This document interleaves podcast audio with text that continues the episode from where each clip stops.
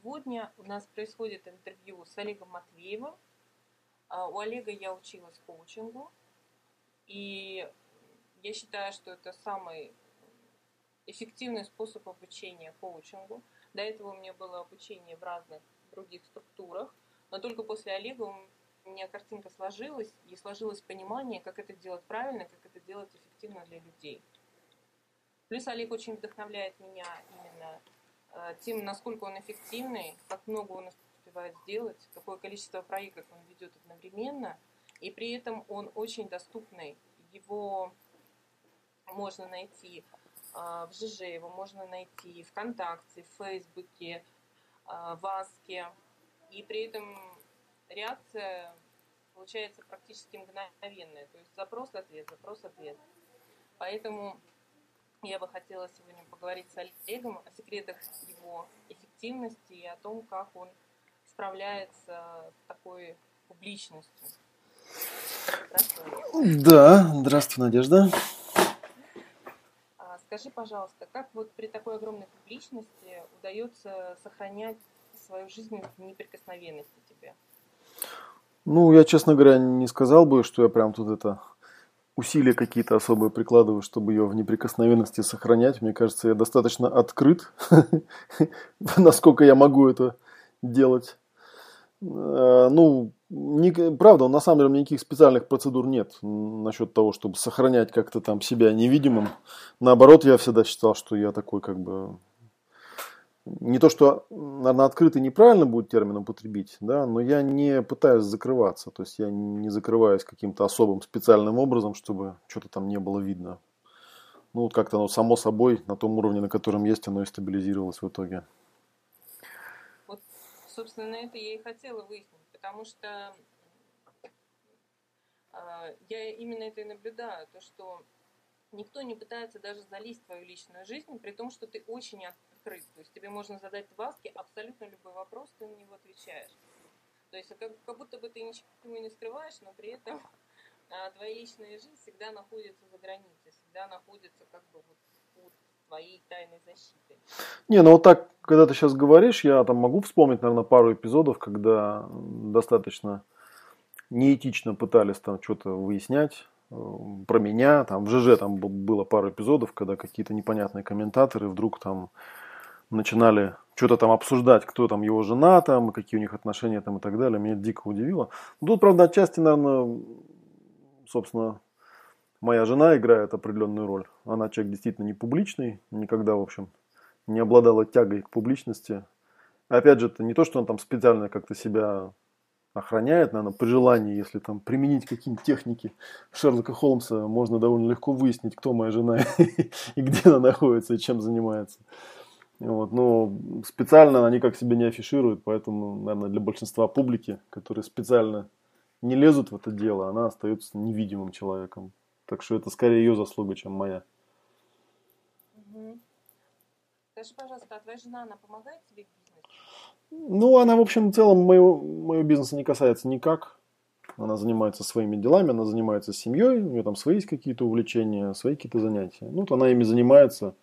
И, в общем-то, такой прямой как бы связи между тем, чем я занимаюсь, и тем, чем она занимается, наверное, нету. Я вот вижу тут вопрос, хотя написано, что часто инфобизнесмены тянут своих женщин в бизнес там и так далее. Мне кажется, я подумал над этим, я подумал, может быть, это зависит от того, как э, они познакомились со своими женами, потому что когда, наверное, ты там ведешь семинары и куча публики мимо тебя проходит, то, наверное, и жена как-то она из, из этой тусовки. Поэтому так оно и получается, что они там совместные проекты создают. Моя жена не из этой тусовки, вот, поэтому никаких совместных проектов изначально не было, и мы познакомились не таким образом. Поэтому, в общем, не то, что там она не хочет, но это просто как-то у нее есть своя жизнь, свои занятия, у меня своя жизнь, свои занятия. Так вот как-то, так вот как-то и живем. То есть здесь каких-то особых, опять же, причин, там, желания, нежелания какого-то нет. У нас нет конфликтов на эту тему. Угу. Так, а скажи, пожалуйста, как твоя жена реагирует на то, что вот ты такой мега популярный, что огромное количество людей к тебе обращается, а, что у тебя такая степень доступности высокая? Да, опять же, она как бы особо никак не реагирует. Я вот знаешь, э, что посмотрел? Там вот в конце был вопрос, что у меня же там типа второй брак, да, и можно сравнивать. Вот у меня с первой женой у меня была на самом деле практически противоположная ситуация, потому что изначально она со мной познакомилась, когда я был ну, достаточно известным человеком там в определенных кругах. И она как-то на почве этого очень сильно, ну, я бы сказал, ревновала, что ли, меня к моей роли. Она как бы конкурировала, что ли, со мной. Я потом позже, когда, ну, когда наши отношения уже стали разваливаться, я там анализировал, почему они развалились и почему они как-то не сложились. Я две вещи понял. Одна была связана с тем, что один из предметов спора между нами заключался в том, что она мне говорила, вот, ты там не развиваешь свой бизнес, там не зарабатываешь деньги. Ну, это отчасти было правдой. Я, в принципе, и сейчас этим особо не, не занимаюсь, хотя в это, наверное, трудно поверить. То есть специально какие-то усилия вот прямо именно на развитие я не кладу там. У меня нет никаких планов там, что сейчас я тут вселенную захвачу. Вот. Но э, фишка была в том, что я когда стал сам для себя это анализировать, задавая себе вопрос, почему я этого не делаю, я отчетливо для себя понял, что для меня вот последовательность э, областей жизни совершенно четко идет. Мне сначала нужен такой спокойный, уверенный тыл, а потом я могу идти уже там что-то захватывать, осваивать там и так далее. И я сам по себе человек непритязательный, мне многого не надо. Я, в принципе, могу жить без каких-то особых там запросов. Ну и, соответственно, когда у меня никого нет, у меня нет, нет семьи, нет детей, то у меня как бы желания особого не возникает куда-то там идти, что-то захватывать. Мне очень вполне самому по себе комфортно. А когда у меня появляется семья, то эта тема как-то она ну, обеспечена, закрыта, что ли, да, обустроена. Тогда у меня возникает желание пойти там что-то поисследовать, что-то добиться. Ну, как-то подумать о будущем, куда это все идет, куда это все будет развиваться. Я это спокойно иду и делаю. И вот разница между первой моей женой и второй, она существенно была именно в том, что первая, она со мной все время конкурировала. При этом это выглядело достаточно неудобно для меня, потому что я не мог разделить ну, например, она пользовалась моими ресурсами определенными, да, при этом я ей позволял это делать, потому что, в общем-то, ну как, это же жена, уже не буду я с ней, там сказать, считать, сколько там я там вложил там сил на то, чтобы собрать там, не знаю, клиентскую базу, на то, чтобы там собрать информацию какую-то определенную. Ну, вот. А потом я заметил, что довольно странно пользоваться стопроцентно моими ресурсами и при этом параллельно укорять меня в том, что я мало зарабатываю. Это как-то смешно, поскольку большая часть ее заработка происходила исключительно от того, что я вкладывался определенным образом в эти вещи. Ну и какие-то были по этому поводу взаимные претензии, я так понимаю. Возможно, она это как-то иначе видела, но я точно знаю, что в течение многих лет она там сильно страдала, что ну, те люди, которые к нам приходили, они в основном приходили ко мне, они видели меня как первую фигуру. Вот, и она страдала, что вот как-то на фоне меня, она вроде как никто, и у нее это вызывало какую-то ревность непонятную, насколько я ее понимаю. Я это вообще изначально не понимал, поскольку я воспринимал, ну, семья это семья. Какая разница, кто есть первый, кто второй, это же семья. Ну и в итоге вот эта конкуренция, она ни к чему хорошему не привела. То есть в этом плане у меня вторая моя семья, она такого традиционного устройства, да, то есть э, жена, женщина обеспечивает домашние дела, разруливает, я обеспечиваю приток дохода, какие-то внешние проблемы решаю и так далее, и так далее. В этом плане нам очень комфортно, потому что очень четко можно разделить, где чья роль, кто чем занимается, где чья ответственность. Ну и если мы там какие-то домашние дела делаем, то тут жена играет большую роль, да. Ну, может быть, там не решающий голос у нее, но уж на одном уровне со мной точно. А когда речь идет о том, чем я занимаюсь, то она в это вообще как бы совершенно не вникает.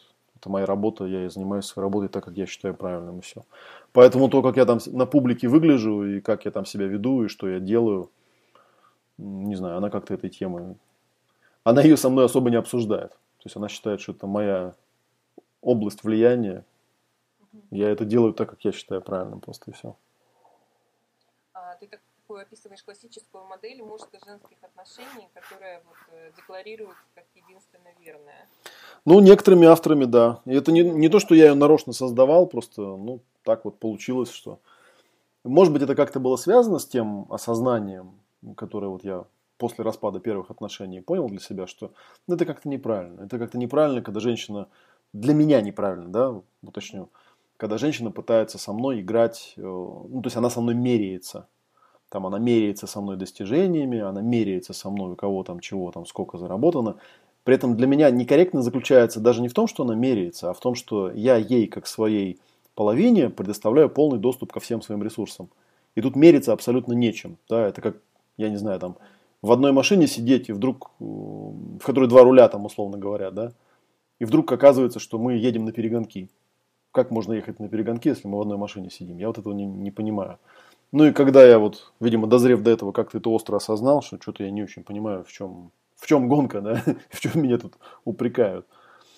Э, как-то оно, в общем, стало понятно, что, ну, к слову сказать, она так, так замуж и не вышла после того, как мы расстались. Она так, в общем, живет сама по себе. Так что я понимаю, это, в общем, наверное, все-таки объективная проблема была. Реально существующая. То есть это не то, что в моей голове было.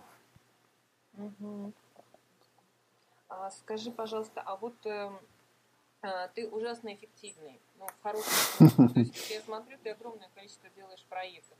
То есть у тебя постоянно ведут какие-то вебинары, ты делаешь их качественно, то есть у тебя есть презентация, у тебя есть там ну, идеи, которые идут от, э, от вебинара к вебинару. И вот я хочу спросить, как ты баланс соблюдаешь между личными отношениями и построением бизнеса? Ты как-то общение, взаимодействие планируешь в семье? То есть специально как-то время на это резервируешь? Или это вот на потоке идет как идет? Э, ну, это была на самом деле реальная проблема. Э, я где-то это, по-моему, рассказывал в одном из вебинаров, что какое-то время назад, вот как раз я там по своей же системе LifePro что-то там такое планировал, и у меня там был такой момент воплощения замысла. И он заключался в том, что я там представлял себя, как я сижу за компьютером, у меня там календарь, который набит всякими там тренингами, событиями, там, сессиями и так далее, и так далее. Э, я прям представлял такой разноцветный календарь, вот как сейчас там в Гугле календарь выглядит. Вот. И вот, значит, пытался подсчитать, сколько там клиентов я хочу, чтобы у меня было, сколько там семинаров я хочу, чтобы у меня было и так далее, и так далее. А потом, э, года через 3-4, как-то раз, сидя за компьютером, глядя в календарь, я вдруг отчетливо осознал, что, собственно, вот он и наступил этот момент. И с этого момента у меня возникла некая проблема. Она заключается в том, что когда у человека есть какая-то актуальная потребность, неудовлетворенная, ну, например, там, работы было мало, кажется, что хочется много работы. Или там денег было недостаточно, хочется побольше денег. И ты начинаешь свою жизнь планировать таким образом, чтобы, ну, как бы там побольше работы, побольше там дохода. И получается, что у тебя все свободное время, оно загружается по максимуму. То есть в какой-то момент я вдруг осознал, что я работаю 7 дней в неделю, там с раннего утра практически до позднего вечера, и что это неправильно и нехорошо. И мы специально тогда вот с, э, с моей компаньонкой Кунирой делали мне сессию. Вот. И, собственно говоря, сессия заключалась в том, что э, запрос заключался в том, что я отчетливо понял, что нужно как-то планировать свободное время, нужно как-то планировать отдых, нужно как-то планировать время для семьи.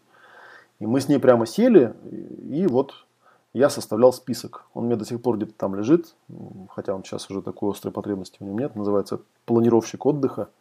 Я прямо сидел и составлял по пунктам, вот каким образом можно отдыхать. Вот. И с какого-то момента я принял за твердое правило, что я отдых, там, занятия с сыном, там, общение с женой, я жестко планирую, так же жестко, как дела. То есть, если я запланировал, там, допустим, сегодня там час заниматься сыном, мы с ним там занимаемся, ну, что-нибудь там руками делаем, или вот английский там я с ним изучаю, то это для меня жестко заданное время, то есть даже если мне вдруг там случайно придет какой-нибудь лишний клиент и предложит мне денег, я не буду сдвигать это событие, вот, я просто перенесу его на попозже. Ну, наверное, это такое классическое сознание из серии, там всех денег все равно не заработаешь, да, Э, вот. Но это вот для меня был важный момент. И второй был важный момент, это когда я себе жестко совершенно поставил за правило, что суббота и воскресенье это выходные дни. И я на них ничего не назначаю вообще. Они у меня автоматически обозначаются не как выходные, а как занятые полностью. Они у меня заняты отдыхом. И это было такое достаточно большая борьба, я бы сказал. То есть мне пришлось отжать как бы эти два дня, потому что периодически звонят люди, говорят, ну там может у тебя в субботу там найдется часочек там и так далее. Вот. Или, например, были ситуации, когда люди звонили, у них там другой часовой пояс, например, да, они говорят, а вот можно там, не знаю, там на час ночи назначить сессию. И раньше я соглашался, А потом я понял, что это неправильно. Что есть рабочее время, есть рабочие часы. Вот я работаю с 10 до 6, и все. И у меня есть два выходных дня, и все. Я потом даже подумал, может, что посреди недели какой-нибудь дополнительный выходной день сделать, какую-нибудь среду. Пока вот еще до конца не отжал. Но, в принципе, это правильно, потому что э, должен быть баланс, и этот баланс нужно планировать. И этот баланс планируется так же жестко, как вот если я там договорился с клиентом, что там завтра у нас в 10 утра занятие, да, и ну, я его отменить и передвинуть не могу, потому что у нас с человеком договор. Так же жестко я с собой договариваюсь, что завтра у меня выходной. И когда у меня выходной, я занимаюсь только теми делами, которые, ну, в кавычках делами, теми пунктами, которые есть в моем планировщике отдыха. То есть, например, если мне в субботу возникает желание там почитать какую-нибудь книгу, которая на самом деле мне нужна по работе, я знаю, что если я начну ее читать, то, естественно, я включу компьютер, пойду там какой-нибудь план писать, там, да, какие-то заметки выписывать. То есть я, по сути, займусь работой. То я ну, запрещаю себе это делать. То есть я предпочитаю там пойти погулять или поиграть с сыном, или там позаниматься с ним, что-то такое поделать, там посмотреть какой-нибудь сериал, почитать какую-нибудь художественную книжку, потому что это в план входит отдыха, а вот как бы работа не входит. Это, конечно, не то, что прям на 100% супер жестко я соблюдаю, но я стараюсь это делать. И я могу сказать, что за последние там пару лет я, ну, как бы намного мне стало проще и не напряжнее жить, чем было до того. Потому что были, были моменты, когда у меня просто началось уже выгорание, я начал понимать, что вот я прихожу на семинары, мне уже на семинаре нехорошо. То есть я еще даже не начал проводить, а мне уже нехорошо. При том, что сам-то семинар мне приятно вести, да, ну это называется выгорание психологов, да, то есть когда ты в принципе понимаешь, что ты сейчас э, куча людей приносишь кучу пользы, и вообще это очень приятное занятие само по себе, но из-за вот этого дисбаланса есть некое такое фоновое состояние, когда, ну, как бы ты не можешь отдохнуть, тебе хочется чем-то заняться другим, вот, и ты начинаешь как-то это саботировать потом какие-то вещи, да, ну, то есть там, потому что тебе неохота им заниматься. Ну и вот из-за этого такой как бы интересный режим у меня возник, когда я тоже, вот странная вещь, оглядываясь назад, допустим, на прошедший месяц, я понимаю, что за прошедший месяц я сделал ну, большое количество дел. Но при этом субъективно у меня ощущение, что в общем и целом большую часть времени я, в общем, особо ничего не делаю. Это мы уже с кем-то обсуждали, что вот это вот как бы ощущение, что у меня там КПД большой, да, который я, в принципе... Да, причем объективно я, оглядываясь назад, понимаю, что да, я действительно делаю очень много дел. Но как-то я их так между делом делаю, у меня нет такого напряга особого. То есть, по большей части у меня ощущение, что я как-то это делаю между делом. Потому что, я так понимаю, себя вот я проанализирую, потому что у меня дела, они запланированы в очень щадящем режиме. Я, например, тоже, у меня был момент, когда ну, там, там предстояли некие крупные траты, и вот мне нужно было там крупную сумму заработать за какое-то ограниченное количество времени. И я там в день назначал там 7-8 сессий. Я работал там с раннего утра до позднего вечера. Такое иногда бывает, но это максимум на месяц, потому что после этого совершенно точно ты будешь очень долго из этого пике выходить. И это вот, как я, по-моему, тоже рассказывал, да, что вот эта вот логика, что если я там за 4 часа зарабатываю 4 тысячи, то за 25 часов буду зарабатывать 25 да, в сутки, она не работает. Потому что ты можешь в таком режиме проработать недолго, а после этого ты уже и 4 часов работать не сможешь, потому что тебя будет постоянно преследовать это вот фоновое состояние, что хочется отдохнуть, хочется ничего не делать, хочется никуда не ходить, ни с кем не общаться, ничего не включать, и, короче, все отстаньте от меня. И ты вот в этом состоянии фоново продолжаешь работать, потому что, ну, куда деваться, у тебя там планы. И оно, в общем, ну, оно, как правило, кончается чем-нибудь таким, типа там, либо заболеешь, либо там глобально что-нибудь отменишь, вот поэтому я стараюсь до этого не доводить. И, в общем, аккуратненько слежу, чтобы случайно мне там не это не переработаться в выходные или еще что-нибудь такое. Ну, так что, ну, наверное, вот ключевой момент был это вот с этим планировщиком, когда мы сели и просто составили как бы список как бы дел, ну в кавычках дел, которые на самом деле являются отдыхом, но которые при этом в графике жестко планируются на вот паритетной основе 50 на 50 с теми делами, которые, ну, собственно, являются делами, то есть являются там чем-то связанным с заработком, ну, и такими вот вещами. Вот. Скажи, пожалуйста, а, бизнес вот, э, в смысле увеличения дохода, увеличения уровня популярности, оно влияет на отношения в семье? В, наш, в нашей семье нет.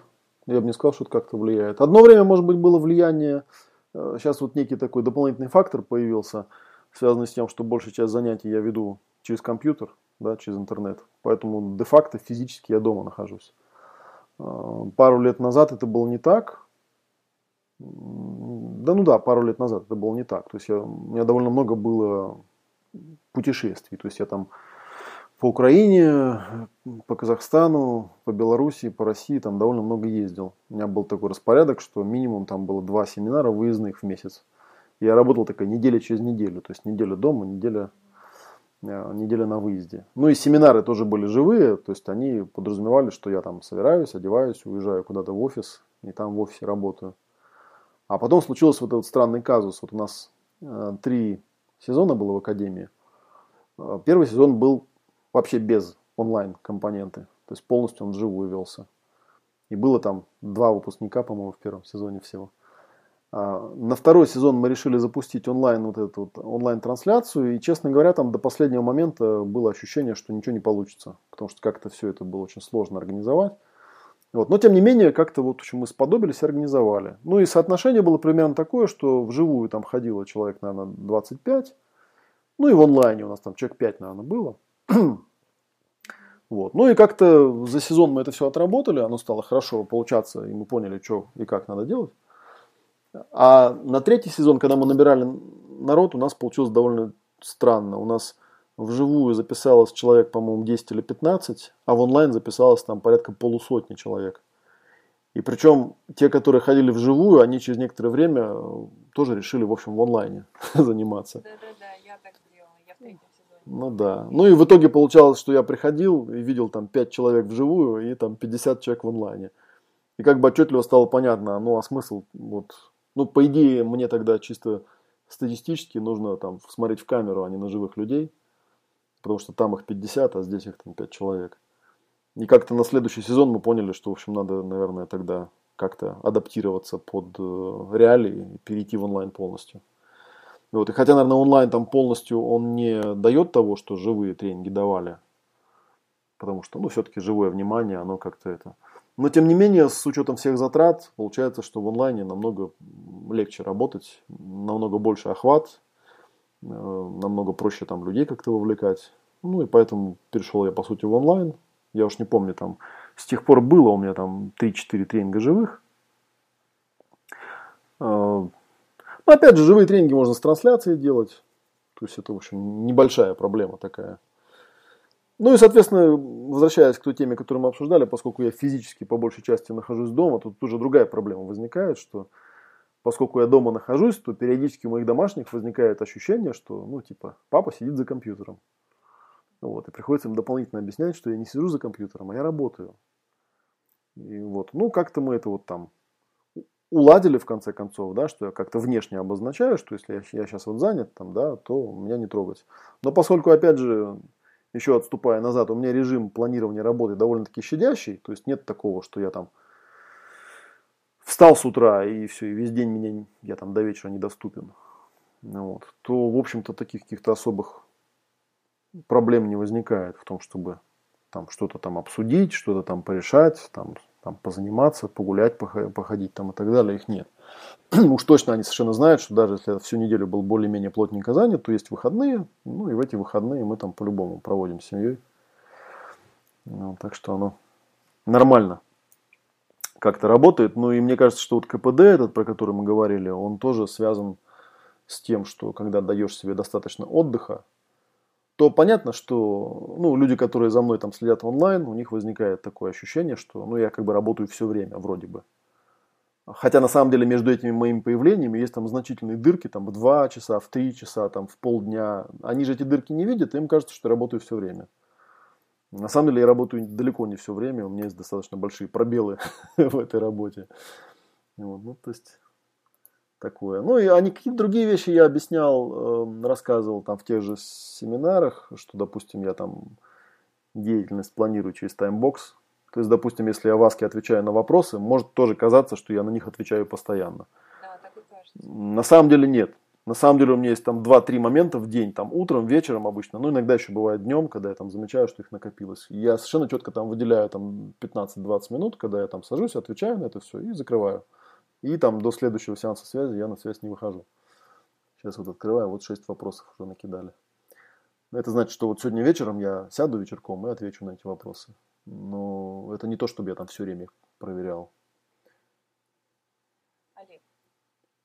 Скажи, пожалуйста, есть ли у тебя какой-то набор правил, то, что э, ты делаешь всегда или не делаешь никогда, который помогает тебе быть вот, публичным и при этом э, сохранять свою личную жизнь в неприкосновенности? Такой некий кодекс успешного публичного человека. Или рекомендации какие-то? Даже не знаю. Я знаю, что много, много вещей я взял. Вот я, по-моему, в начале года там делал вебинар, назывался там «Инфодиета». Вот, и у меня, ну, наверное, это может быть одна из моих особенностей, да, я вот сейчас в последнее время все стал думать, зачем мне телефон. Я на самом деле на телефон не отвечаю практически никогда. за редким, за редчайшим исключением. И, и даже вот у меня там автоответчик срабатывает, я там его прослушиваю раз в месяц. И, вот, и потом обнаруживаю, что мне там звонили какие-то люди, которым я даже перезванивать не стал. Но это может быть связано с моей интроверсией. И вот из этой книжки я там взял одну рекомендацию, которая заключается в том, что несмотря на то, что социальные сети и прочие вот эти вот вещи, да, которые связаны с публичностью, кажутся очень доступными, очень сильно рекомендуется по максимуму повыключать э, все уведомления, которые приходят. У меня, например, практически везде я по максимуму все уведомления выключаю. То есть э, у меня там есть Skype, Facebook, ВКонтакте, там, ну, много чего еще есть, да, через что я там общаюсь. И, в принципе, все эти программы можно настроить так, чтобы они слали уведомления. И у меня это все выключено. И мне, на самом деле, в Skype позвонить – это большая проблема. То есть, по большей части, даже если человек мне в скайп, например, позвонит, как бы, да, я, во-первых, разбрасываю этот звонок тут же, потому что я с вероятностью 99% на звонок отвечать не стану, если он не был запланирован заранее. И вот, и, соответственно, там все эти почтовые уведомления, там, из соцсетей, они у меня по максимуму все выключены. И, соответственно, я свою деятельность э, структурирую так. То есть, у меня есть там специальное время выделено, там, утром, вечером, когда я просматриваю, что в Фейсбуке мне написали, что там ВКонтакте написали, что в написали, что там на почту написали и так далее, и так далее. Это занимает немного времени, потому что у меня четко выделено для этого время. Я, то есть я выхожу, закрываю все дела, которые там были, которые накопились, и после этого просто выключаю терминал и больше туда не захожу. И это очень как бы четкая совершенно такая штука, которая очень много времени освобождает, потому что какое-то время назад было у меня такое наблюдение, что я могу, например, утром встать, открыть почту, Э, начать отвечать на письма и делать все дела, которые мне там вот, ну, в почте накопились. Вот. К моменту, когда я заканчиваю эти дела, я проверяю почту еще раз, мне приходит новая порция. И я могу, в принципе, не вставая до вечера вот так и работать. Ну и я понял, что это неправильно. Что это реально неправильно. Что нужно просто вот делать таймбокс, выделять себе там 40 минут или час специальный и его жестко останавливать. Что даже если я не ответил на какую-то часть почты, ну, Значит, в следующий раз отвечу. Отвечу в следующем сеансе связи. И все. Я это просто ну, закрываю и иду заниматься другими делами. То есть, соответственно, если у меня там на день запланированы какие-то дела, связанные с, там, с ребенком, с семьей, и вот я занимаюсь этими делами, а дела, которые относятся к семье, они фактически никакого общего компонента с моей работой не имеют. Поэтому, в общем, оно не представляет никакого у меня затруднения, то, чтобы как-то эти две вещи растащить по разным углам. Вот. Так что, наверное, вот это вот, если есть какое-то правило, то вот, наверное, два, да, я там сформулировал, по-моему, да. Первое правило это то, что у меня для социальных контактов специально выделено время и место. Э, и второе, то, что у меня по максимуму отключены все уведомления. То есть я не позволяю вот этому публичному компоненту контролировать то, что я делаю. Я контролирую. Я отвечаю на почту тогда, когда мне удобно отвечать на почту, я отвечаю на скайп тогда, когда мне удобно отвечать на скайп. Вот, а все остальное я людям всегда говорю, что если у вас там какие-то есть. Ну, вот, кстати, сегодня такой, да, редкое исключение, потому что сегодня у меня не очень загруженный день, когда я, в принципе, отозвался почти сразу. А так бы с довольно большой вероятностью я бы, скорее всего, там передвинул тебя на завтра, а может быть даже на следующую неделю. Ну, посмотрев, где у меня там есть окошко, я просто посмотрел бы, вставил туда. Вот. Так что, наверное, вот это вот самое такое базовое правило, которое я э, людям рекомендую. У меня есть другое правило, которое связано с тем, что я никогда не планирую на текущий день. То есть в смысле, что если у меня появляются какие-то дела, я их всегда планирую от завтрашнего дня и позже. И эта привычка, она, ну, как бы она требует некого такого закрепления, когда, ну, допустим, если мне взять, написать в скайп там, о, Олег, там, я сегодня хочу там провести с тобой сессию, как у тебя сегодня со временем? то вероятность 146%, что никакой сессии сегодня я проводить не буду, потому что для меня это нарушение планов и, в общем, некий стресс. Поэтому я это переношу на завтра. То есть я говорю, нет, давай вот я там, с 5 декабря, допустим, да, вот сейчас посмотрю, где у меня там окошки, там суббота, воскресенье, выходные, там с понедельника, ну, в понедельник восток это. И я там в календарик себе это записываю, такой. У меня нет ежедневника, у меня просто в гугле вот календарь, я туда это пишу. Ну и все, я спокойно работаю таким образом. Ну и, соответственно, если у меня вдруг что-то отменяется, там какая-нибудь сессия отменяется или какое-то дело отменяется, у меня всегда есть планировщик отдыхательный, где написано, чем можно это время заполнить. Я, соответственно, этим и заполняю. Вот. Олег, спасибо тебе огромное. Самое смешное, что ты ответил на все вопросы, которые я писала, э, помимо вот этой личной жизни и публичности. Угу. То есть читал с пространства, наверное, Я тебе очень признательна за время, которое ты выделил, за то, что ты очень быстро отозвался, и за качество твоих ответов, что они такие глубокие, полноценные, очень э, вот такие и личные одновременно, и полезные. Вот. И если есть что-то еще добавить, чтобы ты хотел что-то важное, есть такое? Ну, возможно, я вот еще добавил, я про это говорил, я бы, наверное, добавил, что есть, наверное, смысл как-то сесть человеку любому, да, и проанализировать. Ну, обычно там рисуют какое-нибудь коучинговое колесо или что-нибудь типа такого, но просто заметить, что есть две половины жизни, да. Есть как бы, как это называется, да, можно жить, чтобы работать, а можно работать, чтобы жить.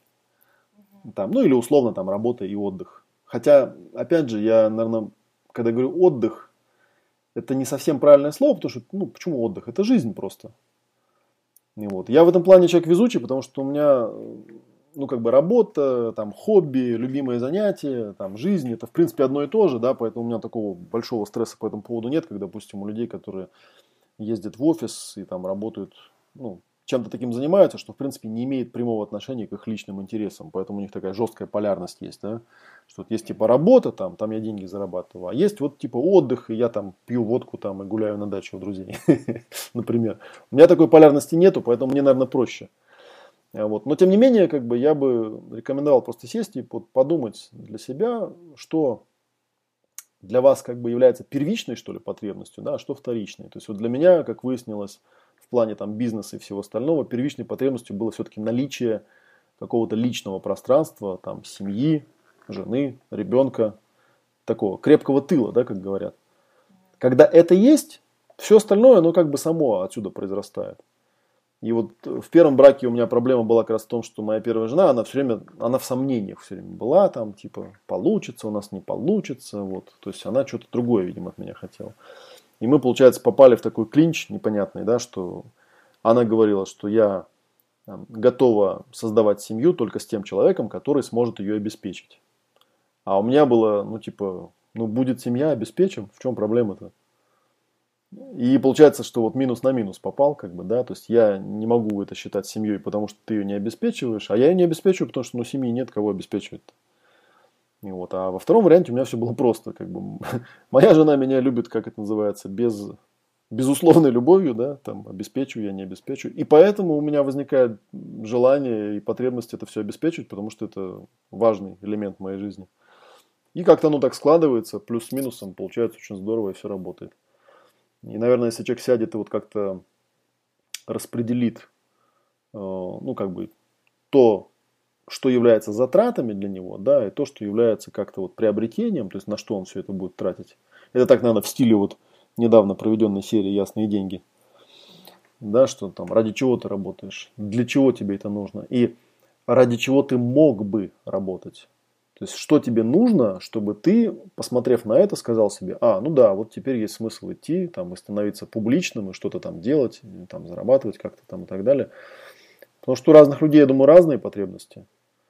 У разных людей разные запросы, разные картинки вот эти. Если с, это, с этим разобраться, то тогда оно все станет все на свои места и станет понятно, вот какое место там бизнес, заработок, деньги имеет в твоей жизни. От чего тут отталкиваться, да, и что нужно, чтобы ты мог этим заниматься спокойно и не дергаться. И иногда бывает не сразу приходит, потому что, ну, как говорится, может быть, есть смысл человеку там позарабатывать деньги и потом понять, например, да, что просто зарабатывание денег и складывание в кубышку тоже, в общем, занятие такое. Жизнь проходит, время идет, а деньги в кубышке, они, ну, это просто, они никак не греют, да, ничего не дают сами по себе.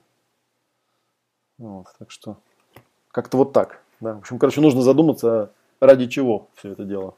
И тогда оно все как-то укладывается в единую картинку. Очень классно. Ты такое пространство ясности создаешь.